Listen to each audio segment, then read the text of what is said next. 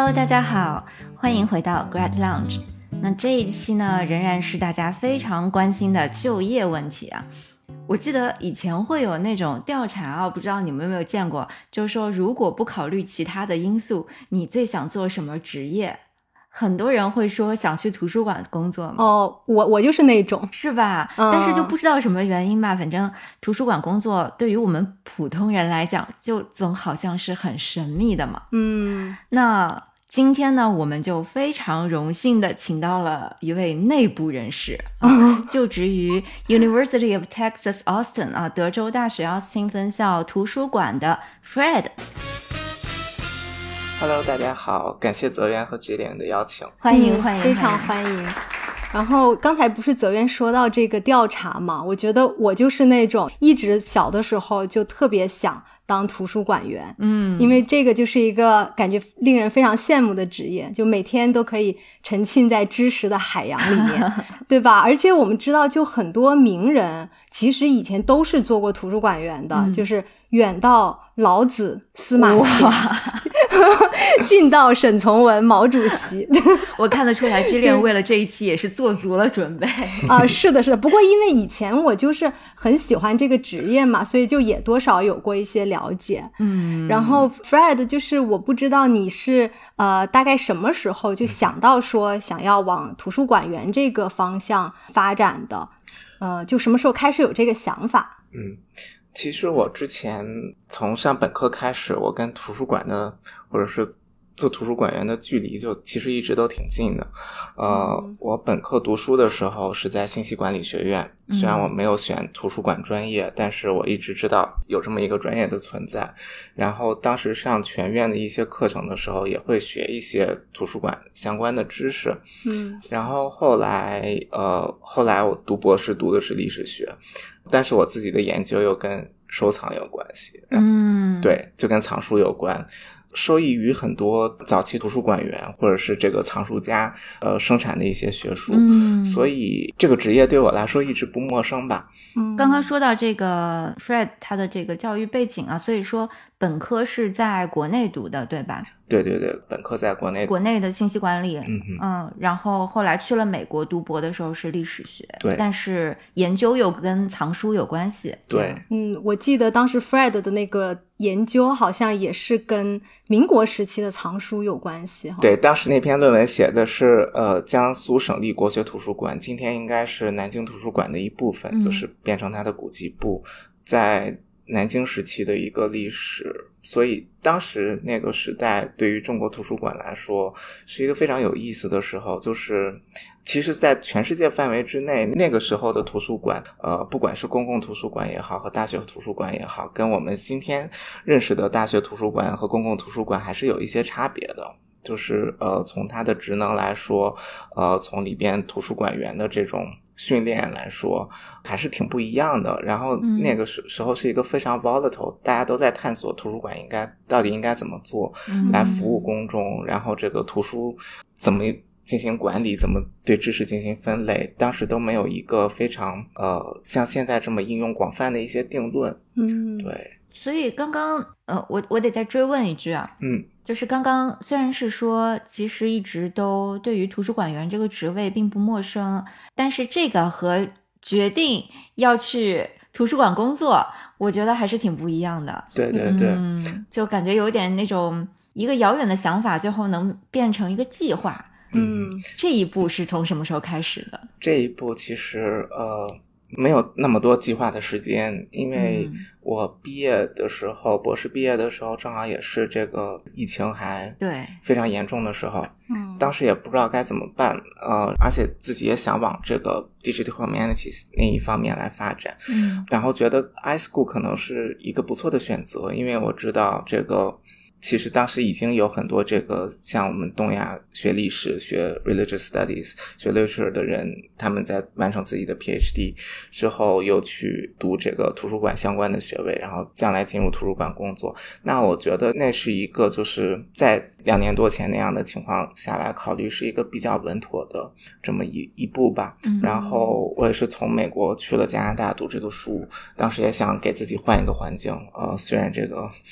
从我当时读书的地方到加拿大其实不远，可能就几百 mile，但是觉得可以可以换一个环境，也是呃当时在那个情况之下的一个 expedient 这么样的一个选择吧。嗯呃，然后至于到这份工作，就是我去了加拿大之后呢，因为呃那个学校有很大的这个东亚图书馆，我就到那个东亚图书馆去打工，嗯，在 reference desk 上边帮人回答问题，然后有时候也处理一些图书馆的一些这个零碎的 project，然后又很近距离的观察这些图书馆员每天在干什么，嗯。图书馆的一些这个内部怎么怎么运作的之类的，所以慢慢的也对职业产生了更深的了解。嗯呃，我记得很清楚，我看到这个职位的那一天是当时多伦多大雪纷飞的一天，雪下特别大，呃，然后然后就突然看到这个，心里突然有一股暖意，就是哎，我试着可以申请看看，然后就就申请了。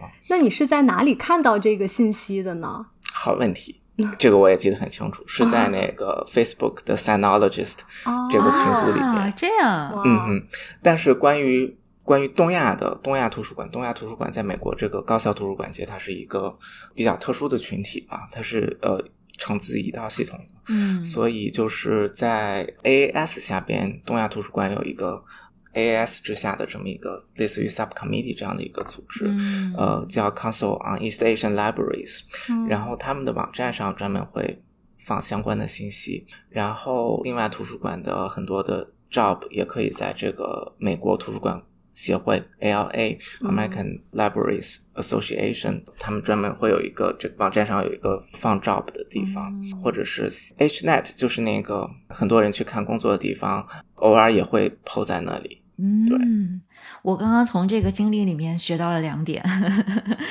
就是说，如果你想进入一个领域去工作，第一点是先要迈一只脚进去，哦，先找个实习呀、或者找一个什么这种打个工啊，这样啊。第二点就是要混入这个圈子，是，嗯就是我觉得打工那一段时间。对我找这个工作帮助挺大的，因为至少我在写 cover letter 的时候，我知道这些图书馆员脑子里会在想什么，嗯然后这个我怎么样去 sell myself as a librarian，嗯对吧？那一段就短短一年的时间，然后做的也是一些很零碎的活，但是其实给了我很多机会去接触这个，了解到这个图书馆的一些内部的，就是。当你在申请的时候，大家一读你这个 cover letter，你就会给大家一个就是比较踏实的感觉，就这个人知道嗯他、他要做什么。有道理。对嗯，就我想回到刚刚 Fred 的求学经历啊，这可能也是我们很多人会关心的一个问题，就说如果我想要去图书馆工作，第一个是他对于学历嗯有什么要求？呃，因为我们知道 Fred 是读了博士的，嗯但是如果说我就是想去图书馆工作啊，比如说美国大学的一个图书馆工作，我是不是非得有博士学位，还是说嗯没有也行，还是说有一个更好？这是一个学历的问题。第二个嗯是专业领域的问题，就说我是不是必须得有一个呃对口的，比如说图书馆学呀，或者是信息管理这样子的一个学位才行。嗯，是这样。其实这个问题就其实挺大的一个问题，也是很重要的一个问题。呃，怎么说呢？从两个部分来说吧。第一个就是你的学经历，第二个是这个图书馆的情况。图书馆教育它本身其实怎么说，是一个比较晚才形成的这么一个职业。嗯真正的 professional 的这种图书馆的 training 是到十二十世纪上半期才逐渐定型的。就是图书馆员要学什么，什么样的人才可以成为图书馆员。但是从那个时候到现在，呃，整个学术界、整个知识产业，它又发生了翻天覆地的变化。所以就是说，对于图书馆这个职位来说，我们有这么一个 association，像一种 guild system 这样，就是说你有一个准入门槛。但是呢，同时这个职业它的变化非常快，嗯然后内涵也比较复杂，所以就是像今天的 I school，就是 information schools，呃，原来的可能叫 library school 之类的，呃，图书馆只是它这个 I school 教育的非常小的一部分，嗯，然后其他的还包括这个档案，嗯呃，其实我们很多人都对档案也不是很了解，但是档案其实跟我们想象中的这个每天整理这个纸啊、什么搬箱子啊这种情况挺不一样的。然后还是一个其实需求量很大的这么样一个职业。当然，这个 iSchool 里边可能学档案的人要比学图书馆的人多。啊然后呢，就是还有呃，像我学的是信息系统，嗯主要是 design 的这一部分。呃，然后呢，这几年兴起的 data science，好多这个 iSchool 也在开 data science 的课，所以很多人其实看到这个 iSchool 的时候，会把它当成一个转码的跳板，啊，或者哦是 或者一个是简单版的这个 CS 的 program 去读。嗯，好像对所以这是 这是一个 iSchool 现在的这么一个情况，呃，所以说就是我知道很多就是我们近期从 iSchool 真正学过图书馆的人也会抱怨，就说这个 iSchool 可能现在开的跟图书馆直接相关的课越来越少了，然后嗯之类之类的。另外一个就是说，图书馆其实是一个很庞大的机构。这个庞大不是说这个人呃非常多，嗯是说我们提供的 service，我们要承担的这个 function 非常多。比方说，这个像我从事的是 subject librarian，什么是什么意思？对，什么是 subject library？就说是专管一个这个领域。啊你比如说我，我是这个负责 East Asia，嗯呃，嗯和 East Asian Studies 相关的这些信息的服务 collection development，然后我的同事可能负责 South Asia，嗯然后还有同时负责这个历史系，呃，还有同时负责这个呃 social science，还有这个 STEM 领域，呃，这是一类。还有就是这几年越来越多的，它就是产生出了一些新的这种功能和职位。你比如说这个呃，有专门负责 scholarly communication 的图书馆员，这个是什么意思？就乍一听我一开始也不懂，就可能对于我们文科来说，这个投稿发表是这个自己可以完成的事儿。嗯非常简单，非常 easy。但是呃，对于一些比较大的 publishing project 的时候，你可能要涉及到一些这个 copyright 的 clearance，呃，或者你想 open access，、嗯然后我们或者说我们图书馆想让一些资源变成 open access，这是我们 scholarly communication 的呃图书馆员负责的一些东西。另外就是还有这种专门负责帮忙管理 research data 的这种 librarian。你像很多大的 social science 的课题，你要做呃调查，要做很多数据的收集，呃，包括这个很多自然科学和工程上面的一些这种 project 也涉涉及到很多 data 的问题。比如说，你申请一个 grant，这些这个 grant 呃 institution 它都会对你的 data 有一些要求，比如说你可以收集什么样的 data，不可以收集什么样的 data，或者你这个 data 在处理完之后，你要以什么样的格式进行保存。有什么 sharing 的要求？就是图书馆员要懂很多这个可能法律法规和这种相关这个 grant institution 它的这个 regulation 和规矩，然后它来帮助你处理呃从 grant 的 application 到你最后这个项目的收尾和之后的这个 archive 的过程。还有就是比如说做 digital preservation 的，我们也会有专门的图书馆员。因为我们图书馆除了书，还有很多 born digital 的这些 object。嗯。你比方说九十年代我们用的光盘，或者是这个软盘，嗯。或者是我们收到的这个 donation。我看到过几个这样的例子，就是图书馆收到了，比如说一个作家的手稿，这个作家是可能是 contemporary，但他可能从八九十年代就写了，所以他整个的 archive 里边会有这个 typewriter 打出来的东西，嗯，然后会有当年在很古老的 Mac 上面，然后存在三点五寸软盘上面的东西，然后会有刻在光盘上面的东西，嗯。然后这些东西我们图书馆怎么入藏，然后怎么样这个做 preservation，让它可以保存并且被人再利用，这也是有专门的人负责。嗯。所以就是这些职位对你的这个技能的要求是不一样的，嗯。都不一样。然后呃，大部分的 iSchool 里边都会有相应的课程，嗯所以就是说呃。如果你是，比如说你应聘一个 scholarly communication 的职位，那你肯定要懂 copyright law。嗯一些机构做这个的同时，他可能甚至有一个法律硕士。哦的学位嗯呃，然后这个做 research data 的，可能他之前是学 data science 的，对然后可能是学 CS 的，其实还是挺不一样的。嗯然后说到我们传统的这种职位，我们想印象中的 librarian，其实用老的这种 tradition 来说，我们也分两类，一类叫 public service，呃，一类叫 technical processing。public service 就是说，可能大家听过，就是咨询馆员。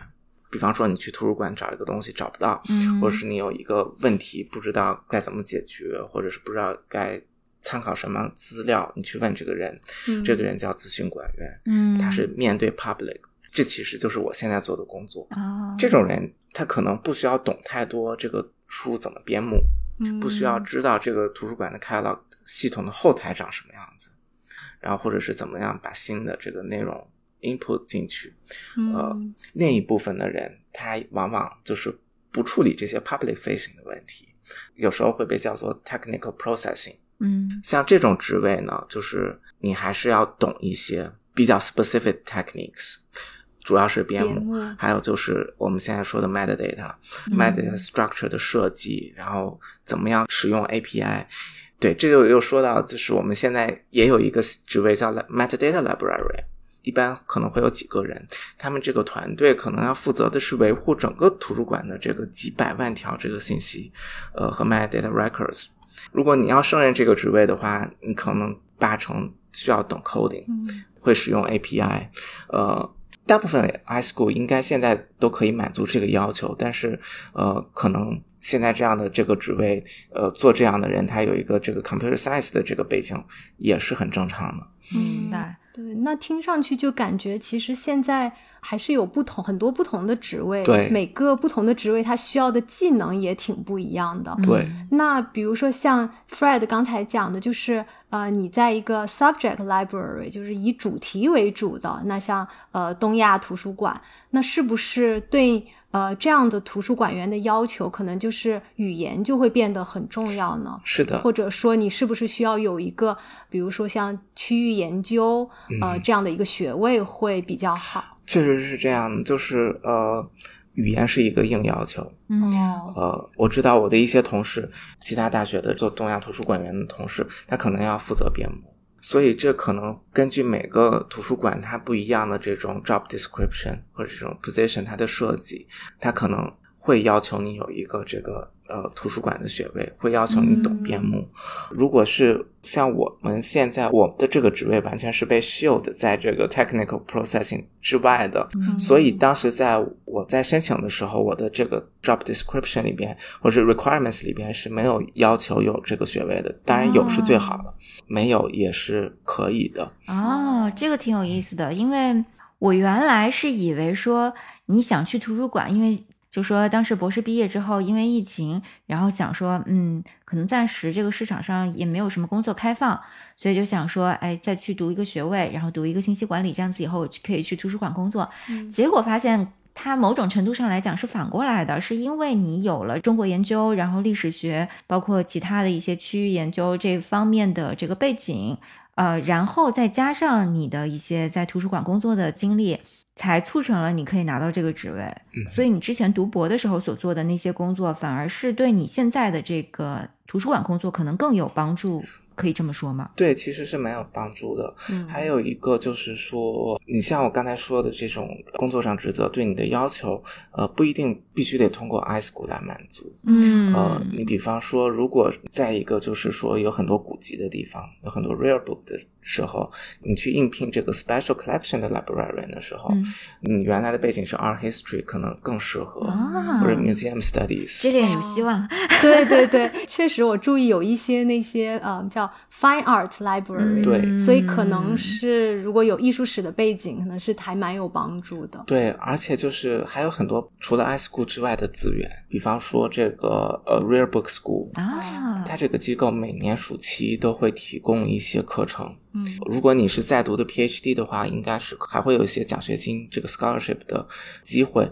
但如果你拿不到 scholarship，就算你去付这个 tuition，其实学费也不是很贵。嗯。有。很多个 rare book schools，最大的那个他们的 base 应该是在 University of Virginia，他们有很多的这个善本和特藏，然后你可以在这个假期的机会修他们的课程，然后这对你将来如果你要应聘一个这个 special collection librarian 是非常好的这么一个经历。还有就是现在很多 iSchool 在美国会提供 online 的这么 degree program。像我有同事，就是他原来也是历史学的 PhD，然后他在工作开始之后，他读了一个 online 的这个 MLIS，呃 Master of Library and Information Sciences，、嗯然后还有就是一些 institution，它会提供一些 certificate，嗯比如说加州有一个叫 Juice Library Academy，它也会提供一些定期的这种线上的这种 training 的这种课程，然后你修了之后也可以得到 certificate，、这样。哦对我其实之前还真的咨询过 Fred，就是修一个图书馆的学位。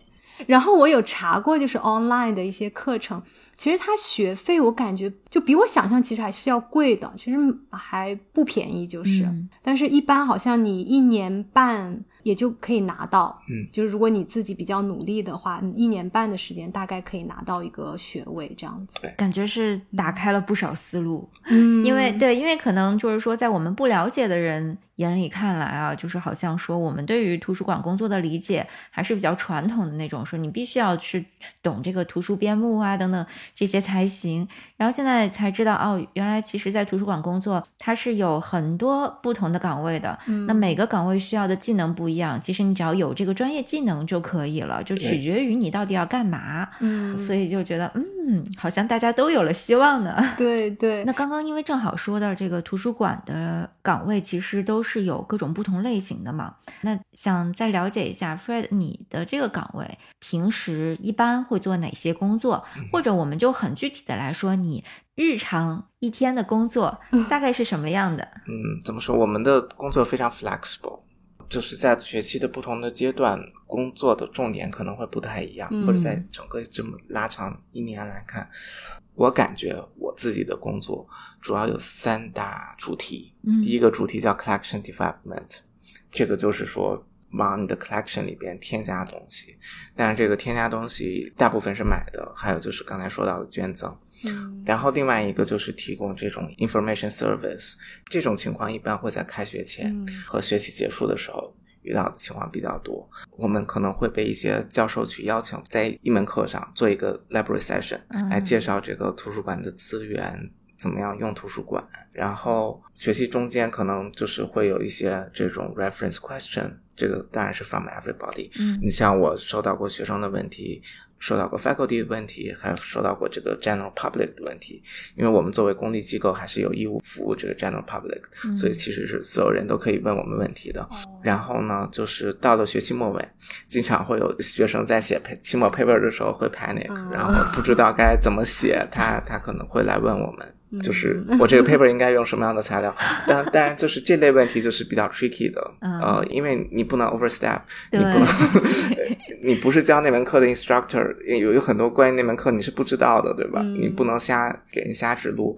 呃当然，我们就是会尽我们所能去帮助这些所有的问题。然后，另外一部分就是 special project。有可能跟呃 collection development 有关，有可能跟 public outreach 有关，呃有可能也跟 information service 有关。像我有同事，他可能会做一个展览 exhibition，或者是做一个 digital 的这种 archive。你像我自己的现在的一个 special project 就是处理一批捐赠，嗯所以就是具体的工作它可能是这么三大主题吧，但是它的具体表现就是不太一样。你比方说 collection development，呃，我们定期会收到这种大的书商，他专门做图书馆生意的书商的书单，我们来决定什么书买，什么书不买。啊嗯呃，当然很多书是这个它自动我们就买了啊。你比方说这个美国大部分大学出版社出的书，嗯呃，我们不看就都要，对吧？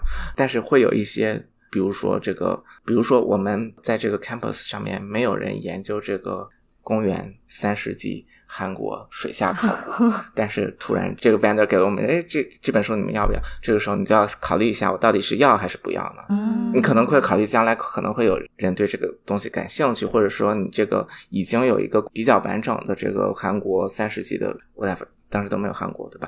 呃大家明白我什么意思就好。呃嗯，这种考古的研究我已经有很多收藏，那我继续会要这一本，因为我希望我这个主题比较全。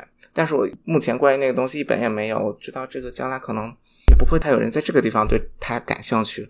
然后我一看其他大学会买了，很多学校已经买了，那将来有人要，他可以用这种呃关关系户借就借到了，嗯对，我就不需要买这本书。嗯，对说到这个，其实就涉及一个经费的问题了，对吧？嗯你要是有充足的经费，那就什么书都买不就行了也？也不完全是这样啊，真的吗？对，呃，怎么说呢？就是钱不是越多越好哦，more money 带来的就是 more work，哦，不仅是你自己的选择的问题，而且也是跟你你买完书之后，你有同时要编目，嗯你有同时要把它放到书架上面去。啊，也是别人的明 work 明白，嗯明白。所以这里面是个综合的成本啊。嗯对但是我还是想问一下，就说这个，比如说买书的经费，是你需要去申请的，还是这个事儿不归你管，嗯你就负责花钱？每个图书馆可能不太一样，嗯嗯我们每年是有一定固定的经费用来买各种东西，嗯在这个范围之内是我自己可以做决定的。啊，当然，我们会有一些 guideline，就是嗯这些东西不买，那些东西不买。说到书，其实我们的大头不是书，呃现在大部分大学图书馆都是这样的，可能花在书上的钱可能三成不到，绝大多数都是 database 是吧 database 和其他的一些一些 service，我们买的嗯 service，、真正花在书上的钱很少。嗯啊，那想问一下，就是比方说你们有没有说有这个出版的要求？比方每年需要发多少 paper 呀？然后怎么样一个 一个有没有一个晋升的空间呢？如果晋升会是什么样的一个方式？这样子？这又是一个很好的问题，也是呃很复杂的问题，嗯就是只能说不同的 institution 有不同的要求。呃，因为有一些学校的图书馆员是 staff 的这种嗯。category，、那你作为 staff 你就没有这种科研上的要求。嗯。有一些图书馆员他是 staff slash faculty 的职位，嗯，他会享受一些 faculty 的福利，比如说你会有 sabbatical，啊比方说你一年可能不一定是十二个月的 appointment，有可能是十个月或者是怎么样。嗯但是呢，你也会被像 faculty 一样 evaluate，你要有 publication，你要有 research output，、嗯所以就是也是要根据不同的学校来看。嗯有些时候在同一个图书馆里面，不同的职位，就像我刚才说，可能他在具体的晋升和考核的要求也是不一样的。嗯嗯明白。那我就想问一下，比如说你现在这个职位，它有没有一个我们泛泛来讲的一个晋升的路径？比如说，嗯我们如果是做高校的教职，如果你是一个 tenure track，对吧？你先是 assistant professor，然后你就 associate，然后就是 professor 这样子。嗯那就是如果是你现在这个职位，它会是一个什么样子的路径呢？啊、其实是以差不多的。啊我现在其实具体叫 assistant librarian，哦呃，过一段时间我达到要求，就会变成这个 associate librarian，啊，然后最后一级是 librarian。哦，所以没有一个评审的硬性的要求吗？呃，还是说根据你工作的经验、年份？嗯，在有些学校可能只需要根据经验和年份就可以了，或者是你 job performance。对对对，我们其实有点像公司里边，对我们每年就可能是 non-academic unit，很多时候是跟公司的管理是差不多的。嗯到了每一年都会有这种 annual evaluation，嗯评价一下你这一年的表现。那你压力大吗？就是你或者说你平时的工作累不累？呃 工作量怎么样？工作量我觉得正常，嗯但是图书馆工作有一个比较 tricky 的地方，就是呃，图书馆的大部分事情不是你一个人能做得了的。啊，比方说买书，那我选择说我买这些书，呃，跟这个 vendor 下单的人不是我，哦给 vendor 付钱的人不是我，收书的人不是我，呃，给书做编目的人也不是我，它是整个一个 teamwork。嗯。但是呢，很多事儿它是需要你自己 take initiative，嗯。然后很多这种 project 是需要你自己花大量的精力去 manage 的，嗯，因为可能你要跟你合作的人很多，大家都有自己的事情。对，如果你自己抓的不是很紧，或者你这个 project management 可能哪里比较松懈，你的事儿可能就一直拖着拖着拖着就做不完。嗯这其实，在图书馆里面也是蛮常见的一种情况。对，就像你嗯讲的说，这个其实跟在公司工作就是比较类似一些了。对嗯不像说我们在文科的话，在大学工作，你就是自己管好自己的研究、自己的教课，就行了。嗯，的。那你有没有时间做自己的研究呢？呃，有的。你像这个还是是被鼓励的，在很多图书馆里边，嗯就是你可以用一定的时间，但是你要完成图书馆应该要完成的工作。嗯你像我们部门的很多同事，他其实都一直在做研究，哦该发表发表，该参加会议参加会议，该出书出书。不错的。对啊，太理想了。那你需要教课吗？呃，我有同事教课，嗯然后我知道有有同事在别的大学也会教课，但是这种情况它不是一个不是一个 routine，也不是被 expected，嗯。呃，然后就是我刚才就是我们之前说到会有一些小的 instruction session，啊，这个是我们都要做的，嗯。呃，然后应该很多大学它的图书馆都会有专门的人负责给低年级的这种通识课做这种信息素养的培训，啊。我们叫 information literacy，也嗯是我们是有专门的同事在做，帮助刚从高中到 college 的学生，然后告诉他们怎么做 research，在这个学校有什么样的资源，嗯，对。我记得以前我们东亚图书馆的那个老师就还给本科生开书法课，啊 我当时就觉得这什么神仙工作。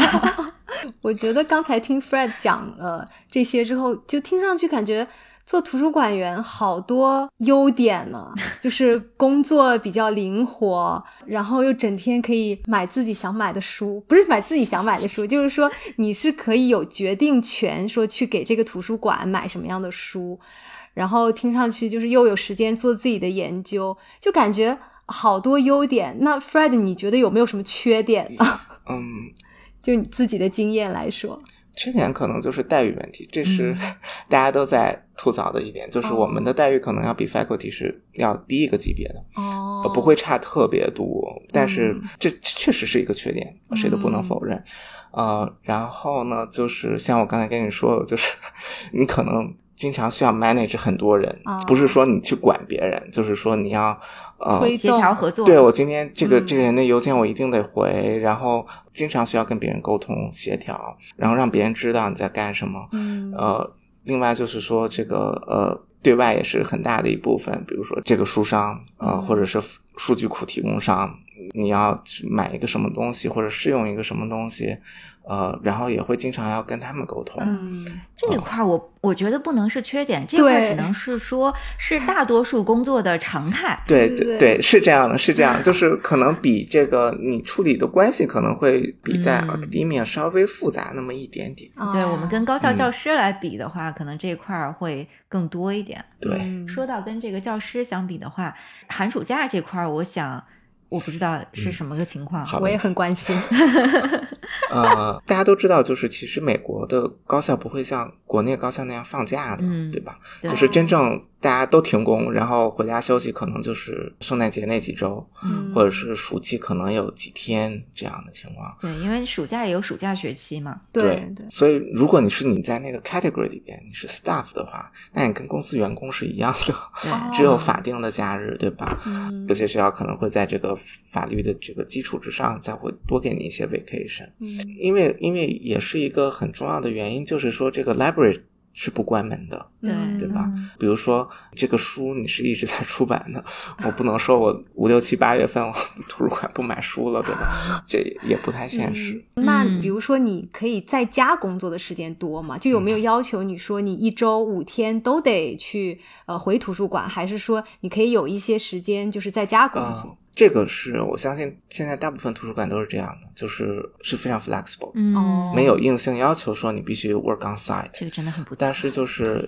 比如说有有一些特别的情况，就是你必须得 work on site、嗯。比如说我在处理一批 donation，哦，呃，这些 donation 里边很多是比较贵重的，我不能带走，呃、必须在那里去处理。嗯然后有时候就是说，比如说你要去教一个课，你要收啊，嗯。或者是有一些 public outreach 的活动，你要去收啊，嗯或者你要去参与筹办之类的。明白。那像刚刚，因为刚刚讲到说这个暑假的事儿，暑假虽然要工作，会不会说他的工作量比学期中要稍微轻一点呢？对，是要清闲一些。嗯像我们部门很多图书馆员会在暑假去做 acquisition trips，、嗯比方说去他所管的那一个 area 去买东西。哦，顺带旅游了，对，这个差旅费肯定可以报销了，属？于他工作的一部分。只要你是哦 work trip，、我们都是可以支持的。对。哇，真的好好。对，然后我这里还有一个很好奇的问题，就是你做了图书馆员之后，你觉得就是生活中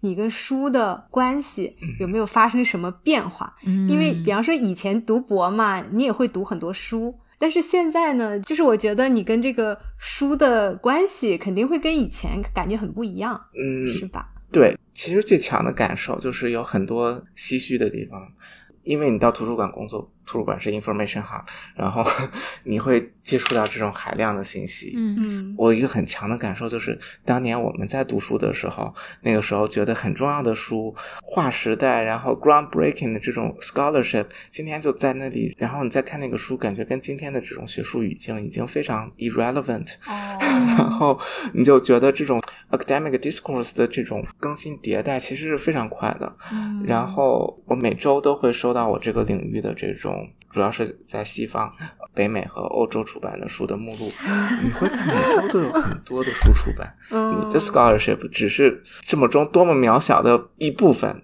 很难被人注意到。我哪怕就不看那个目录，我已经感受到了。对对对，是的，你会觉得自己原来关心的一些问题，然后呃，或者是你自己的研究、你自己的 scholarship，其实在整个知识的海洋当中是多么微不足道的一个部分。但不是说我们每个人的个体的 research 不重要，嗯呃，就是说有时候是一种比较 liberating 或者是 inspiring 的，或者是 all in 的这么、嗯这么样的感觉吧。你觉得你现在做了这个工作之后，会比以前读更多的书吗？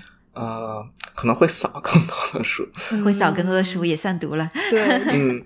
嗯还还有一个很大的感触，就是说，我相信很多图书馆现在都面临这样很一个非常大的严峻的挑战，就我们的 physical space 嗯已经在 running out。那对，以前从八十年代开始，就是很多图书馆就已经在把这个放不下的书放到那这个这个 storage 里边。嗯现在这个第一批建的 storage 已经满了，嗯我们还要再建新的 storage 吗？这个 physical space 永远是有限的，对吧？嗯呃，然后同时你又买这个越来越多的电子书，那么 ebooks 在 catalog 里边的 treatment 和这个用户怎么去找，这是很不一样的这么一种 discovery 的模式。你比方说，以前我记得我读书的时候很喜欢去书架上看这个，因为图书馆的书都是按主题分的嘛，对吧？对，然后你会找到很多 relevant 的研究，那你电子书你怎么去？对嗯你就很难做到这一点。对对，但我觉得其实理论上可以做到。比如说我们刷那个什么刷微信、刷小红书什么的话，它都会给你那个推送嘛。哦，是这样的，但是呃，取决于那个算法是怎么样。对，对对于这个大部分现在图书馆的这个 catalog 来说，只要这个书被 assign 一个 call number，那我都可以给你生成一个 virtual 的这个书架，嗯。你去看。但是在电子书的，就是图书馆这里边的处理的这个流程当中，很多时候这个这个 call number 是被省掉的，因为 call number 的生成就是在你在录入一个指数的时候，你生成一个 call number，你在嗯。ingest 一个 ebook title 的时候，往往是没有这个 call number。嗯现在我们的 catalog 可以做到一些推荐，但是你就是你怎么去认识这个这个推荐？当然了，我们以前 taken for granted 这个这个书架上的安排可能是合，但是其实现在想想就是也非常 arbitrary。对，你这个书架上有什么书，取决于可能这个图书馆员他买了什么书，或者是这个编目的时候，这个 cataloger 他给他一个什么样的 call number。对，嗯比方说，这个一本金石的书，它是放在 art history 里边，还是在 history 里边？嗯，这其实是非常这个呃非常 arbitrary。嗯。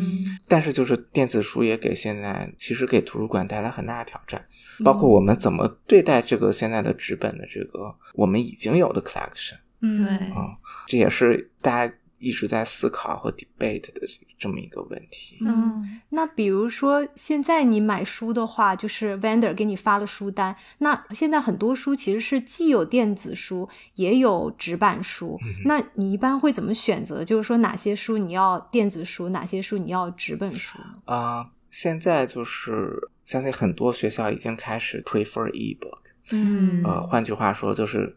这个书如果它有 ebook available 的情况下，可能就不会去考虑买纸本书。哦，呃，因为 ebook 它进入系统要比纸本书进入系统要快很多，嗯，而且要省很多的人力。我不需要有一个人去拆包，啊还省空间对对，空间和 staff time 是最重要的。嗯但是就是很多时候，比如说这个书是一个大部头，它是一个比较深奥的这么一个书，你可能需要静下心来，这个嗯。仔细翻。它是这样的一本书的话，那我们还是会考虑买一个纸本。明白，嗯，正好说到这个问题，我也正好想问一个可能有点大的问题啊，因为你之前也对这个 digital humanities 比较感兴趣嘛，然后再加上我们刚刚也讨论电子书的问题，以及现在的 AI 的这些技术，嗯，那你觉得未来图书馆会怎么发展呢？可能说还会不会，一个是还会不会有图书馆，或者说它就算是会有，它可能很不一样，就它会变成什么样子？嗯然后这些对于你，如果说要一直在这条职业道路上面走下去的话，有什么样的影响？哎，这其实是一个非常好的问题。我觉得就是不仅是图书馆啊，就现在的大学这种整个高等教育行业都在一个非常怎么说呢，在一个临界的地方，就是面临一个很大的变革，或者是马上要面临一个很大的变革和挑战。那其实大学的历史很短，就是我们现在熟悉的这种 research university 这种模式，以这种系科为主、discipline 为主来做嗯 organize，、来从事这种教学和研究的这种模式，那其实是这个对十八、十九世纪的那一轮知识生产和知识传播这种 paradigm shift 的一种 institutional solution。嗯那其实，在我们今天，就是这种知识生产和知识传播，其实也在又发生了，或者正在发生非常大的变化。呃，这种变化不仅是这种信息量的膨胀，对吧？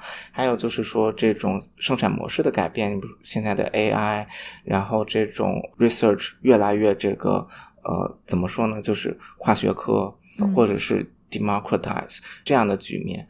那下一轮的 institutional solution 是什么？就是我觉得啊我们现在正在处于这么一种产生新的这种 model 的状态当中。对比方说，我刚才说的，我们现在有帮你进行 research data 管理的这种职能，嗯然后我们现在 library 作为一个 community 一直在 push 这个 open access、open education，也是想改变这种目前知识的传播被知识生产者和知识使用者之外的这种商业的力量的影响和控制嗯来进行的一种 initiative。那将来可能我们的图书馆会变成什么样？呃，是不是真的就没有指数？因为就是说，这个图书馆从历史上来的变化，就是我们最早的图书馆，那都是这个可以叫什么 book house 或者 book depository，就是放一一些书在里边，然后有一两个图书馆员在那儿做 bookkeeper，我来 keep 这些书，管理这些书。那到慢慢我们发展成今天有这么多这么多样的 function，你图书馆已经不仅仅在 serve 这个 collection，但是在 serve 一个非常 dynamic 的这么一个教学和这个研究的这种 process。嗯对，呃，我们也现在在想，我们怎么样，不仅是应对这些新的，比如说 digital humanities 的挑战，就说你图书馆要有这样的硬件和软件，你的人要懂这些新的这种产生的方法，然后你图书馆的这种硬件，比如说我们要具备比较。高质量的扫描仪，我可以做 OCR，或者是我的 digitization 的这个 studio 可以达到一个什么样的级别？这些都是呃，怎么说呢？非常多的角度都在产生非常大的变化。嗯但这个最后会变成什么样呢？嗯感觉这是一个很大，就是很难描述的问题。哇，我这样听下来，感觉你这个职业是很有一种历史的使命感的，是的，对？吧？正好站在、嗯站在这样的一个关口，然后未来就是你们去摸索、去创造的。对，因为我原来就是我们想图书馆是一个非常稳定的地方、嗯 a l l about stability。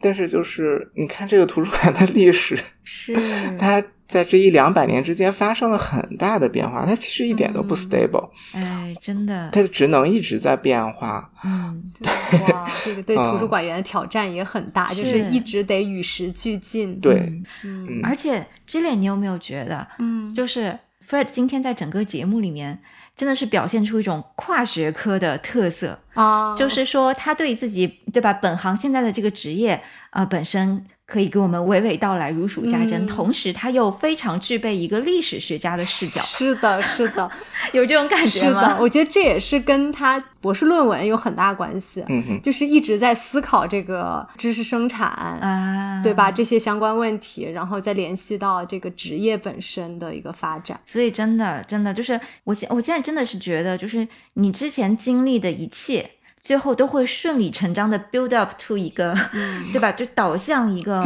非常好的一个路径上去。嗯，觉得也是有很多对这种因缘巧合的这种偶然在里边，嗯，所以我就觉得我我有这个这么样一个职业，我还是蛮幸运的。也很让人羡慕。对，就像你们说，就之前经历的很多，似乎都看起来是顺理成章一样。嗯，是的，我就觉得每个人之前付出的所有的时间和努力，最后都会在某一些时刻开花结果的。对可能你暂时没有看到，但是在某一些时刻你就能看到它，你觉得啊，这个事情就很美妙。嗯，都不会白费的之前的努力。真的是啊！今天这期节目，我们我们也觉得是学到了很多。嗯然后对于图书馆这个职业，然后包括对于图书馆的工作，就感觉说，虽然自己也是啊、做学生做了这么多年，跟图书馆有密切的接触这么多年，但是才知道哦，原来还有这么多不了解的事情。是的，是的。对，呃，另外最后说一点，就是你有什么想了解的，或者有什么问题，一定是要去问你们的图书馆员。啊、啊，对，呃是，尤其是刚开始写论文的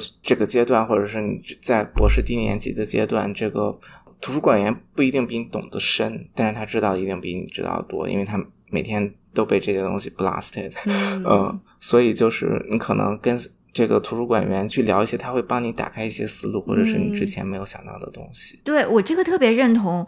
我记得我以前我读博的时候上过一个课，它是关于音乐领域的这个信息检索。啊然后那个 那个课可有意思了，一上来就我感觉他最后得出的所有的结论就是问图书馆员，然后 对，然后我就觉得啊、我真的是之前还没有想到过这个事情，就觉得好像说啊，我要去查一个资料，那我去用哪个 database，然后我怎么去查，我问教授什么，但是我没有想到，哎，真的我应该去问图书馆员，他们其实懂的是最多的，因为他们天天都他们干的就是这个活嘛，嗯。天天都在接触这么多的信息。对这个我也可以作证。而且解答这些问题也是我们的本职工作之一。嗯，对，对对对，包括很多教授也会去问图书馆员，他们需要哪些信息的时候。是的。对，因为我之前不是想，就是说，哎呀，我我的那个 dissertation 就放了好久了，要不要这个重新拿起来改一改什么的？